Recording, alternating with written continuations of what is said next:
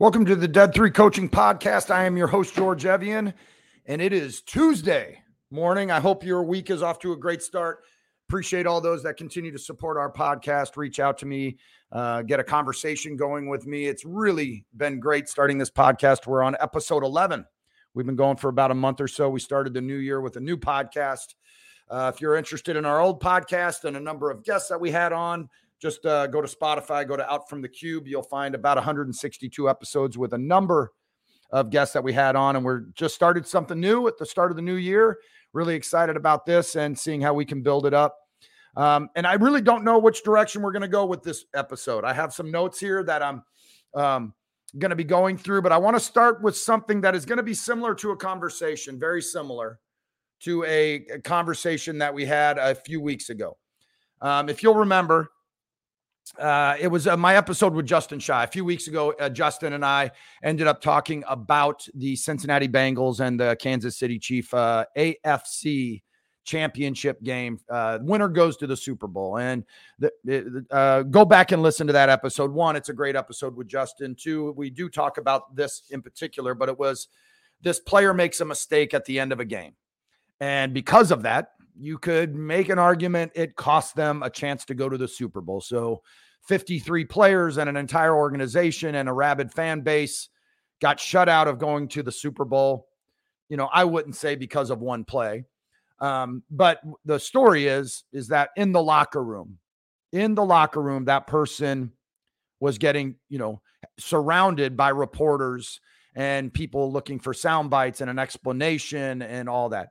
And he did not stand there alone. A teammate stood with him, and the teammate looked pissed off about the line of questioning or that he was going to get thrown under the bus or that it was all his fault and he was to blame and all that. And this player wasn't having it. So Justin and I had this conversation about being a good teammate, being good in the locker room, being, uh, you know, there to support your teammates. And, and again, very sports centered podcast, a, a sport oriented podcast, but it, it all pivots and relates to how your organizations are, how your teams are, the culture of your teams um, professionally that have nothing to do with sports, right? I just like taking the sports story and thinking about leadership and team dynamics and motivation and things of that nature and really seeing what you can do. And there's um, just even as I'm saying this, I know exactly where this podcast is going to go. So I want to hit on this real quick.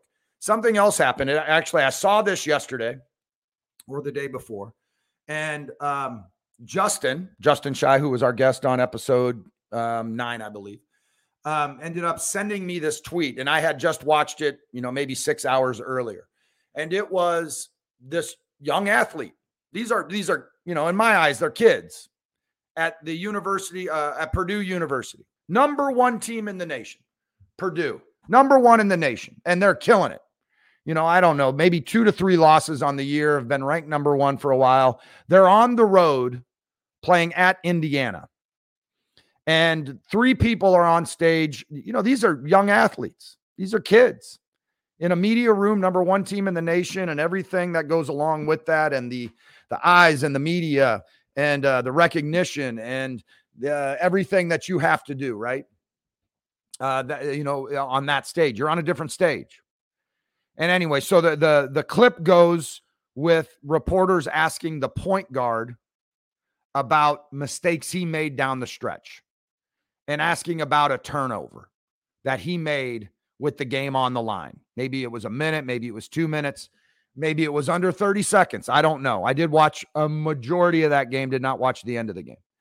And so something happened. The point guard turned it over and all that. So he has to answer to that. There's a media room of you know, national reporters, number one team in the nation. And, and this young athlete is having to answer those questions. And when he's done answering, he leans back. And all you see is a hand grab the microphone. And he and and the it is their best player grabs the microphone. And so you see this hand grab the microphone, the video camera pans over, he sets the microphone down, and it is, I believe his name is Zach Edey, E D Y, something like that, right? And he sits there and and he's their best player. He's a first team All American. He is player of the year in the league. He is a NBA draft pick. He is seven foot four and really skilled and really good and will be in the league and will receive, be receiving a paycheck to play the game of basketball. And he's the reason why they're number one in the nation because he's that good. So he grabs the mic, puts it down in front of him, and he says, This is essentially what he says, not verbatim, but that one play isn't what cost us the game. It was an important moment in the game, but it's not what cost us this game. It is not why we lost. I turned the ball over a number of times in the first quarter. Those were important possessions, and I turned it over. I didn't bring enough energy or juice to start the game. I wasn't focused enough. I didn't play hard enough. I didn't rebound well enough. So if you're going to write anything, I didn't do my job. And it's not on him. We didn't do a good job. And I'm watching that going, that's all I need to know about Purdue basketball. And that's all I need to know about that kid. So, what's the lesson here? What is the professional lesson? It's the same thing as the Cincinnati Bengals. It's you don't stand when things are bad, you don't stand alone. When you make mistakes that may cost your team a Super Bowl or your ranking at number one in the nation, you don't stand alone. Your teammates have to be there with you. They have to be supporting you. They have to make sure they take the blame as well and the criticism that goes along with that.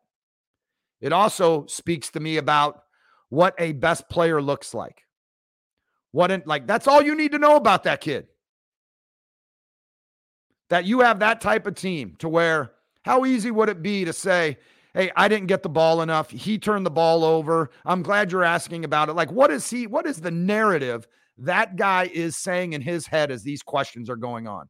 He could, you could be that guy, that player, that teammate, that executive, that director of management, whatever it is, that sales lead, sitting there saying, Yep, absolutely, that kid blew it.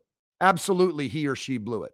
He's she, he or she's the reason we don't have Steph Curry. And I've talked about that in some episodes as opposed to the narrative of, I could have done more, as opposed to the narrative of, that's my teammate, that's my buddy, who that's who I've suffered with, that's who I've worked with, that's who I've gotten up with at six in the morning and been in the gym with and in the weight room and on calls with and sales calls and sales meetings and conventions and traveling. And I know the investment that person has. And I know how bad they want it. And I know what it means to them. And so I'm going to defend them and be there for them. So you have the best player, your best sales salesman, saleswoman, best whatever, best developer, best engineer, all that. And things and that person sits there and says, "The reason we had a recall on this software, the reason we had a bug in the software, the reason Steph Curry's not a client, the reason that we didn't get that sale, the reason why we didn't sell all these cars, I didn't do a good enough job." I didn't bring the juice. I missed some sales. I didn't call uh, at all time when I needed to. I didn't close the deal. I didn't walk this person through. I didn't mentor that person well enough. I could have done this to really support them, and I didn't, and that's on me. So you, you owning it, your best player owning it. But then it's also the conversation of how does it make that person that messed up feel? Are they sitting there saying, shit, I'm on, this is from my last episode. I'm on the diving board by myself and there's nobody there to celebrate with me. So if this gets jacked up, I'm fearful. I messed up. Now I'm taking the blame and the bullets and the criticism and the ridicule. And there's nobody there in the pool with me. They like the whole the whole country club is empty. And I'm drowning and everybody deserted me. And I don't want any part of this. I'll take the bullets, I'll take the criticism, but I'm out. I'm tapping out. I'm gone. I don't want to be a part of an environment or a culture where this would happen to me or to anyone on mistakes, on losses, on ridicule, criticism, and getting after people, as opposed to man, our best player just did this for me. I'm standing up in a locker room and just cost an entire fan base the opportunity to go to the Super Bowl again. And I've got one guy standing with me. And I've got people in the media room defending me. And I'm in tears. I'm a grown man and I'm in tears because of what it did to the team, the organization, the fan base. But there's no other place I want to be. There's no other program I want to be a part of. There's no other sales team that I want to be a part of than here because of how I was supported when I was at my worst or down in the valley by myself. Nobody left me. And the best players supported me. So, right when that's over and Zach Edey grabs the mic, sets it down in front of him, and puts it on himself, even when it's easy to put it on him, how does it make that guy feel? I read a tweet this morning that said, leadership, and I'm going to throw in best player. I'm going to put in teammates. I'm going to put in executives, I believe it was, have more of an influence on mental health than a therapist would in a lifetime, something along those lines. Right? Not getting into a mental health episode. I believe it's real.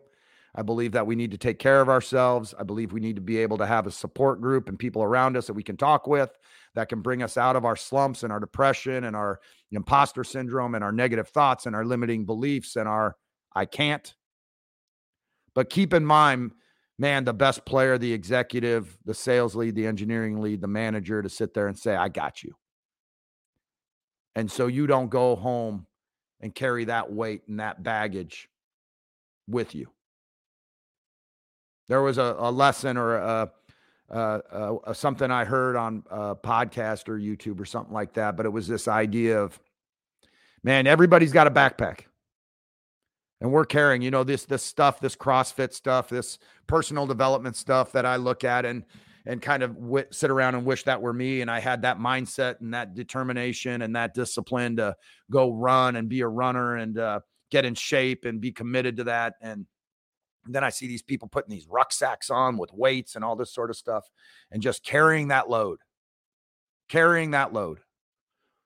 But the story that I heard was, man, you everybody's got this backpack, and maybe some of those backpacks are empty and it's light, and I can walk and I can go and I can go for days and hours and not have the burden of my baggage, my losses, my depression, my mental, like whatever it is, right?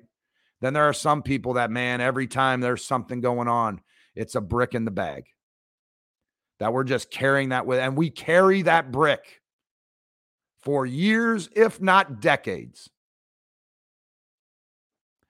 For years, if not decades, that brick is in our backpack, my backpack. Until at some point, maybe it's the people you run with and roll with, the leadership you have, the spouse you have, whatever it is, that you're able to take that brick out and put it somewhere. Do you not think that on a Tuesday morning with a game on Saturday that that young athlete is still thinking about that turnover? And that that brick of turnover against Indiana at Indiana when we were ranked number 1 in the nation and I turned the ball over late is inscribed on a brick that it is still in his backpack? Or if it is or do you feel that there's a chance that that brick in that backpack is smaller? Maybe it's a stone. Maybe it's a grain of sand. Maybe it's not in there at all. And maybe it's in somebody's backpack that can carry that burden better than you, the best player, the head coach. Or maybe you have such an environment that we left that brick, that stone we left it in Bloomington, Indiana. And we didn't even get it on the bus. What time of type of culture do you have? What type of team do you have? What type of leadership do you have? That is not a basketball sport story.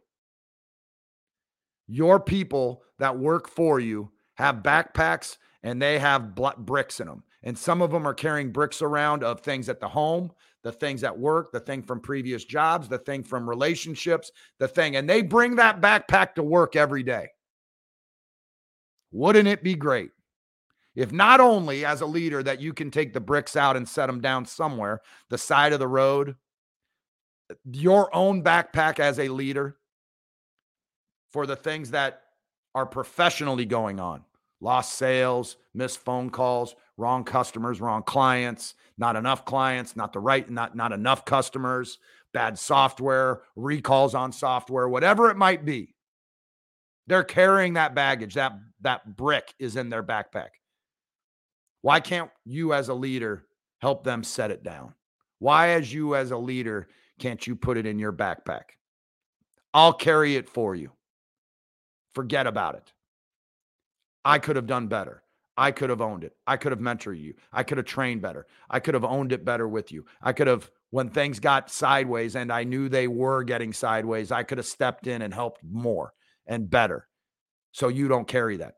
But wouldn't it be great to stand up in front of your team and say, we don't carry these bricks? You don't. Maybe different. You don't carry these bricks. We carry these bricks. Or I carry these bricks. Or we set those bricks down when they happen. So there's a lot that you could do there. There's a lot of ownership. But I know this you don't carry the brick.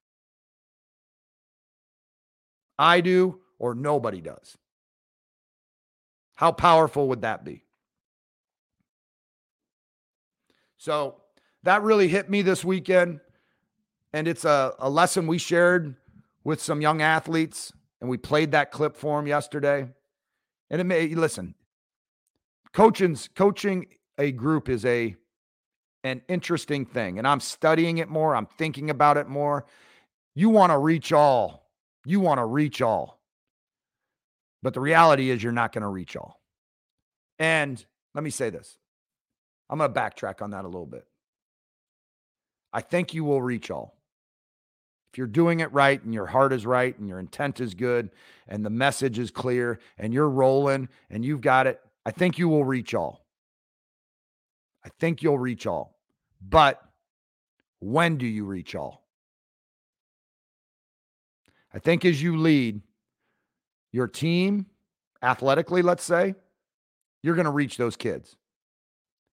Some you will reach on February 8th or 9th, meaning two days from now.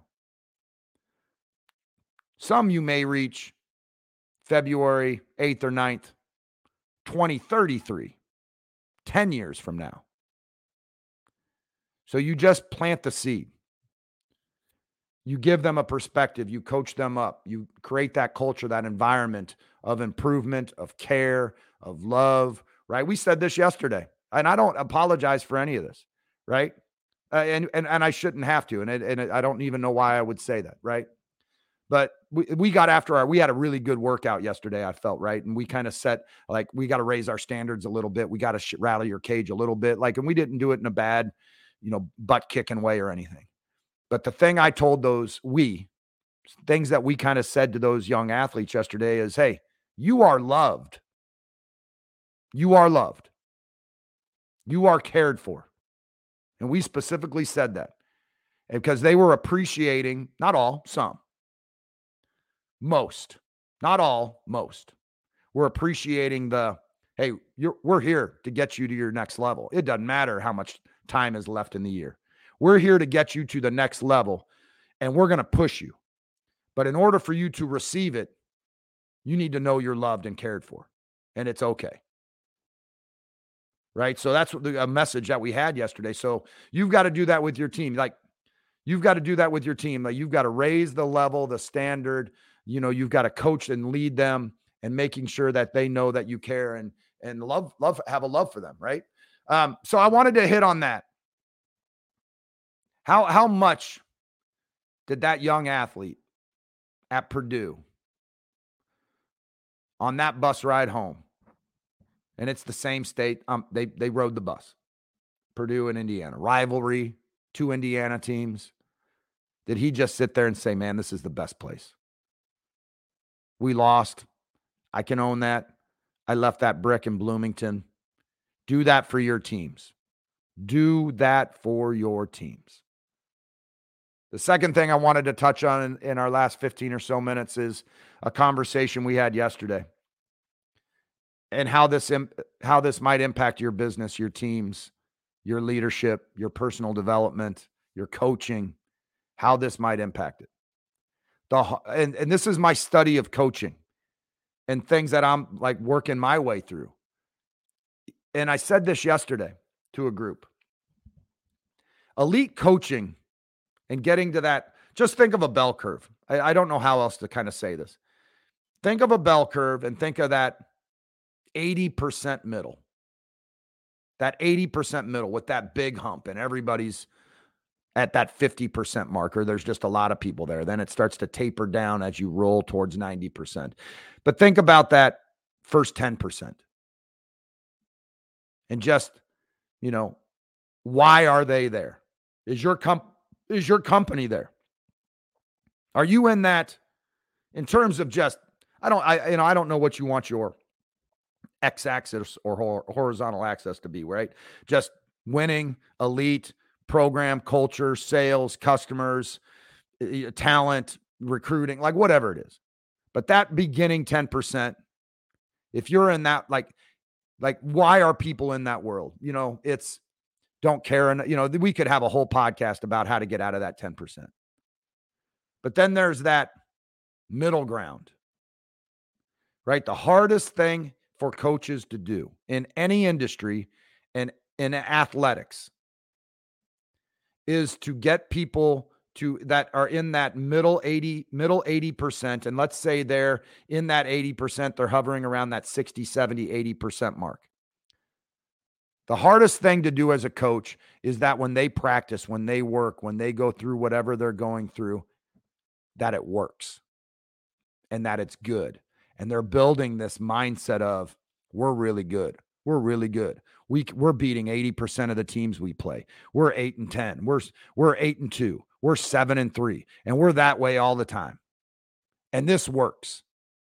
The drills we do, how we practice, how we play games, how we do X, Y, that works. So your industry, sales, shoes, cars, software, movies, blah, blah, whatever it is, man, we're in that world and this is great. And it works for us and this is perfect. But then there's the coach that is sitting there saying, that works here. That works against that company. That works against that software company. That will work comp- like competing. You know, I, I heard a podcast yesterday. You're not, you're competing with yourself. I get all that, right? But you're sitting there going, that will work there. That will work with that client. That will work with that customer. That will work there, there, there, there. That works. But that won't work there. That won't work. If we're doing what we're doing, we're going to go seven and three, eight and two every year because we're good, we're talented, our process is good, et cetera, et cetera. But that last 10%, that last 10% that you need as a company, that you need as an athletic team. That where is that? So when you are sitting there with your team and they make and they're doing the 80% habits and you see the 80% habits and maybe they're just so stinking good that they're always around 80% but their habits are 40 to 50 to 60% and you're like there it is there it is i just saw it right you know, plug in the meme of DiCaprio having a drink and then immediately jumping up and pointing, like, there it is. There it is. That is the habit, the routine, the ritual, the behavior that stops us from getting to the last 10%. There it is. Insert DiCaprio meme. There it is. Do you let it slide? Do you tolerate it? Do you correct it? Are you adamant about it? That works against the 80%. That does not work for us to be elite and the best that we could possibly be. But coach, it works all the time. But coach, that that sales call works. We got that customer. We got this. Well, we're also not getting the million dollar listing if you're in uh, in in like a realtor. Like what I'm doing now, I'm getting $500,000 houses. And that's awesome. But you know what I'm not doing? There's a great book out. I don't have it here in front of me. I, and I, I think it's called Million Dollar Listing. And I have I've watched the show a little bit because I read the book. This gentleman, uh, Big Money Energy. It's crazy the things I can remember. Big Money Energy. And then the it's million dollar listing. And this guy was running around selling two, three, four. I, I don't even know because it was New York City. So I have no idea what what he started at. But he was he wasn't selling what he wanted to sell. Yeah, what I'm doing right now gets me the 80%. And I can feel good about it. And he sat back in this book and said, Big money energy. And it's the energy, it's thinking big, it's big money, big sailing, b- being bigger than you are, being big, like being humble, being confident, but say, man, I'm a baller. But everything I'm doing now is the 80%. And he sat back and said, he wanted to get on this show and he was auditioning to be on the million dollar listing show. And he was just going through. He went so big that he was um, borrowing cars and Ferraris and Rolls Royces to take people around that he didn't own, that he was crossing his fingers that, and he didn't know how to drive New York City, that he didn't get in an accident. He was staging apartments and running people by. He had his friends calling him on the phone during certain times of the day. So he looked busy. Hey, call me at these times. I need seven people to call me between two and three because I'm going to be with so and so and I've got to look busy. I've got to do more to get these listings. And all of a sudden, I'm now selling $30 million properties in New York City. Big money energy. This 80% and the habits and routines and rituals I have get us here. But now I'm going to coach myself up. Or, and he was, I think, getting crushed by people that said he was a phony and fake and all that. And then he had some mentors that really pushed him through. And he, and he had bigger dreams. How can we do that as an athletic program? How can you do that as a realtor? How can you do that as a software company? How can you do that? Like to put my friends on the spot. How do you do that at VMware? How do you do that at Lifetime? How do you do that in a school district that is okay with being okay? How do we make those changes? Well, you know what? I would never be a part of something that where people didn't want to be great. Like what do you want? Hey, you know what? I'm just, this is good enough. This is good enough. Well, what's great in our industry? Google, Apple, Ford. Like, who is it? Who is in your industry?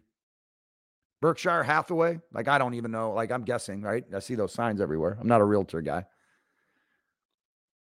Who is the best? What do they do? What are they able to accomplish? What are their wins? Sitting around saying, you know, the Celtics, the Lakers, the Patriots, the Packers, the Yankees, the Dodgers, those are brand household names. You know what? When I grew up in the state of Washington, I grew up right outside Seattle. And when I was a senior in high school, I am 49 years old, closing in on 50. And when I grew up in the state of Washington, Seattle, I had never, ever heard of Gonzaga University ever. None of my friends applied there, thought about going there, didn't know where it was, etc. It's in the same state. It's in Spokane, Washington. Gonzaga, even if you may not be a sports fan, I bet you've probably heard of Gonzaga. And so all I'm saying is I am 49. 30 years ago. Ooh, oh, my word. 30 years ago, when I graduated high school, nobody knew about that place. And because of different leadership, catching lightning in a bottle in terms of talent, standards, a basketball program, winning, making a run in the NCAA tournament. In 1998, I believe Gonzaga had made a run to like an Elite Eight, maybe earlier than that, a little bit earlier. And I remember being at the Final Four in San Antonio, Texas in 1998, having a drink somewhere. I was by myself. I was immersed in the coaching uh, landscape in terms of trying to find employment and coaching. And I enjoyed rubbing elbows with coaches and sitting there as a young coach in 1998 who's 25 years old and saying, Hey, there's so and so, there's so and so. And just kind of like that's, you know, that it's a cool thing hanging out in hotel lobbies, seeing who you, you can see. And I remember sitting there having a drink, and over in the corner is the new was an assistant coach for Gonzaga super humble, spent time with me. Nobody was around him. Nobody was around him. Nobody was coming up to talk to him. We sat and talked and had a drink together and talked basketball. We talked about the run Gonzaga's been on. We talked about some common friends that we had, but nobody came up to visit with him. 30 years later, everybody knows about Gonzaga. 30 years later, that coach and having a drink with him is a Hall of Fame coach, is now the head coach at Gonzaga, and is essentially the one responsible for their 30 year run. Why do I bring all of that up? Nobody knew about him. What if they just sat there and said, This is good enough? We'll make a run every once in a while in our league. Nobody knows about us. It's not that important. I had heard rumors that the school may even close instead of saying with the right leadership, what's the best look like? Final four, national championship, getting McDonald's All Americans, having enrollment go through the roof because we're Gonzaga, building a Duke University on the West Coast in a small little town in Washington State, in Spokane, Washington, that nobody knows about or knows where it's at. To the point of Kentucky now having a home and home with Gonzaga, willing to go there and play in Spokane, and Gonzaga going back to Lexington and playing there, to getting the best players, to having first round draft picks. If you can't sit there and carve out what great looks like and be committed to that as a program, and you're just going to sit there and have a staff and have players and have an organization and have salespeople and have realtors and have shoe salesmen and software building and personal trainers. It's just, let's just be good enough. As opposed to saying, how great can we be? And what does it look like? And what can we do today and who who can we model and mirror and replicate and research and study and brainstorm and get my bullet points to move us closer to that? How can we sit there and say do you understand that mark few the head coach at gonzaga who's sitting in a crowded lobby at the final four having a drink by himself and ends up talking to me who was who wasn't no is a nobody just a dude is now a hall of fame coach and when his time is done and he cashes in his chips at gonzaga as humble as he might be when he's all by himself sitting at his own having a glass of bourbon in his house with his wife and he's done that he sits there and looks at her and says, Look what we did. Look at how we changed the school. Look at how we changed young men. Look at how we changed young women. Look at how we built up this athletic department to where now the women's basketball team at Gonzaga might be nationally ranked because it's Gonzaga. Why is it Gonzaga? Because of him, because of leadership. Not all because of him. You could say it's all because of him, and that'd be all right but he brought in the right people that shared that vision and shared, hey, this is what great is going to look like. This is how we're going to do it. I'm not sitting around here trying to knock it out of the park so I can get another job. I just don't want one year, a deep tournament run to then position myself to get a job in the Big Ten. I'm going to make this Duke. I'm going to make this Carolina and they've played for two national championships or in the past five years, probably. They haven't won it. And they're they're the they're now I've had this. I've heard somebody say this. I had heard a school, I won't mention it, not that a ton of people listen to this, but get fired as head coaches at universities because that they feel they should be gone be they should be Gonzaga. You ain't gonna be Gonzaga.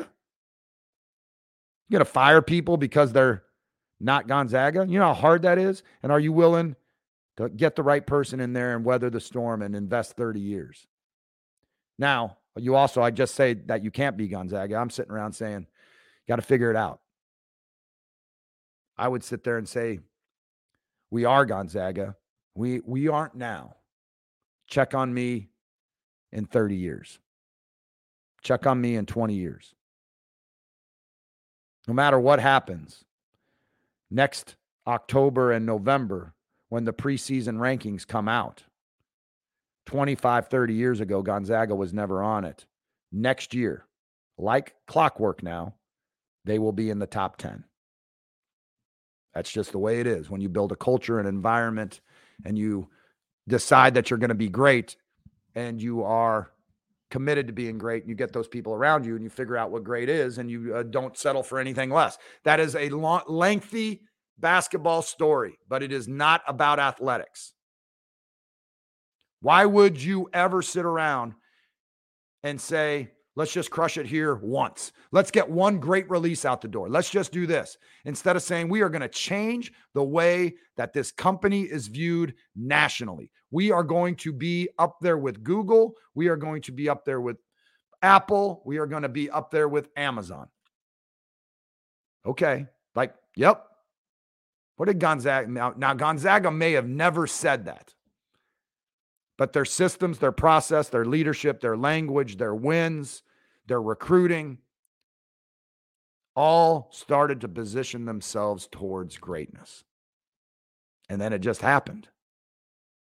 And then it just happened. Selling cars, running a workout club, selling shoes, building software, making movies, selling houses. I have friends in the realtor business. And I would sit there if I were in that business. And I think I would actually like that business. Man, I would be sitting around saying, big money energy. Big money energy. Selling a $200,000 house is cool. But you know what? There's a $30 million mansion down the street. There's ta- there's places in St. Louis in this town that have million dollar homes. And I'm that guy. I'm that gal. That is me. This school district, etc., is the best one around.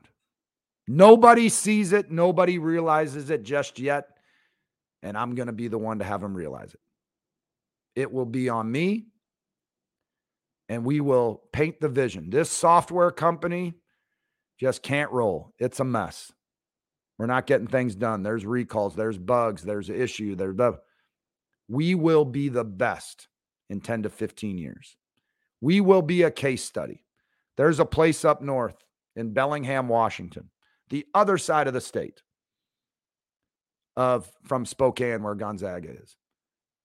And there's a company out there that was just treading water. Treading water. And they just built widgets.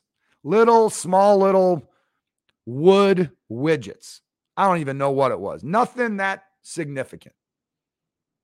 And they thought they had their shit together. They thought they had it down.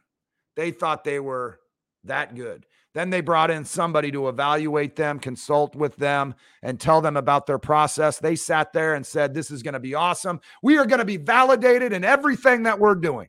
We are that good. And when the evaluation and consulting engagement was over, they sat there and said, I have no idea how you get anything done and how you are making money. This is a disaster. And these people were floored. And they were just doing okay. They were making money. They were profitable. They were killing it, etc. Then they were humble enough to buy into the evaluation and they started making these changes. Didn't make big wholesale changes to start, but made small surgical changes. And over two years or a year, whatever it might have been, totally revamped their process, their leadership, their language, their team dynamics, the ownership of the entire operation, the layout of the floor design and the manufacturing plant. They changed it all to now they are the industry leader in whatever they do. And if you want to go see how they work, you have to be a CEO or a like a CTO. You have to be you have to have a C in front of your title. And you got to be a chief to go see them and then it costs money. To just tour their plant and have them discuss with you how they do business. And now they are the best, the industry leader. Is that you and your company? Can you do things better? Do you think you have it down? Are you sitting there saying we can chase this? We should be that. I think our company should be the best company in the world with at what we do. I believe our company should be the best in the world at what we do. I believe the school district that is close to me should be the best school district in the state. I believe the young athletes that I work with on a daily basis should be the best basketball program in the state. If we're just sitting around with the narrative of let's just be good enough, let's just be good enough. We've got to figure out how, even when we lose, we win. We lost the other night in an athletic event. And in many respects, not many, in a few respects, we lost. And in many respects, we lost and won. Because it's not just about one game, it's not just about one event, it's not just about one conference, one sales call, or all that. But we're going to be Gonzaga. And you're going to take your losses to get to where you want to be and you're going to take your beatings and you're going to lose clients and you're going to get shitty software and products out the door. You are. But if you have the end goal in mind and how this looks, that you're going to sell your widgets and people are going to come and watch how you work and you're going to be the best, you're going to take your losses. How do we get better? What did we do great? What action item? Like all that retro software retrospective stuff. Hey, I've gone over in time. I really got into this. And um, I'm ready for the day. Let's go. Right. I hope you have a great day. Listen, share this with people. Um, I'll post this on Instagram and um, on LinkedIn. Please reach out to me on LinkedIn. Just send me a note. That's the cost of this. Send me a note. Like, comment, share, retweet, whatever. That's the only thing I ask of anybody, right? It helps build the show. Um, I had somebody in Kansas City reach out to me that I don't even know that, and I forget what they do. Right. But it, and it, and then I went to their website and I saw how they're doing it. And I saw the language they were using and I saw how they were interacting with their team and challenge. And it was all about development and their people and their the value that they could bring. I was like, man, this is amazing how people are leading their teams. And it was amazing to me that people like that listen to this podcast and provide feedback to me. It was awesome was awesome. So I appreciated that from that company in Kansas City. It uh, meant a lot to me. Listen, have a great day. Reach out to me. Let me know if there's anything we can do. I'm, uh, people are starting to reach out to me uh, about speaking to their groups and organizations and would love to be able to do that for you and your team or your company or your sales team or whatever it might be and would love that opportunity. Have a great rest of your week. Thank you.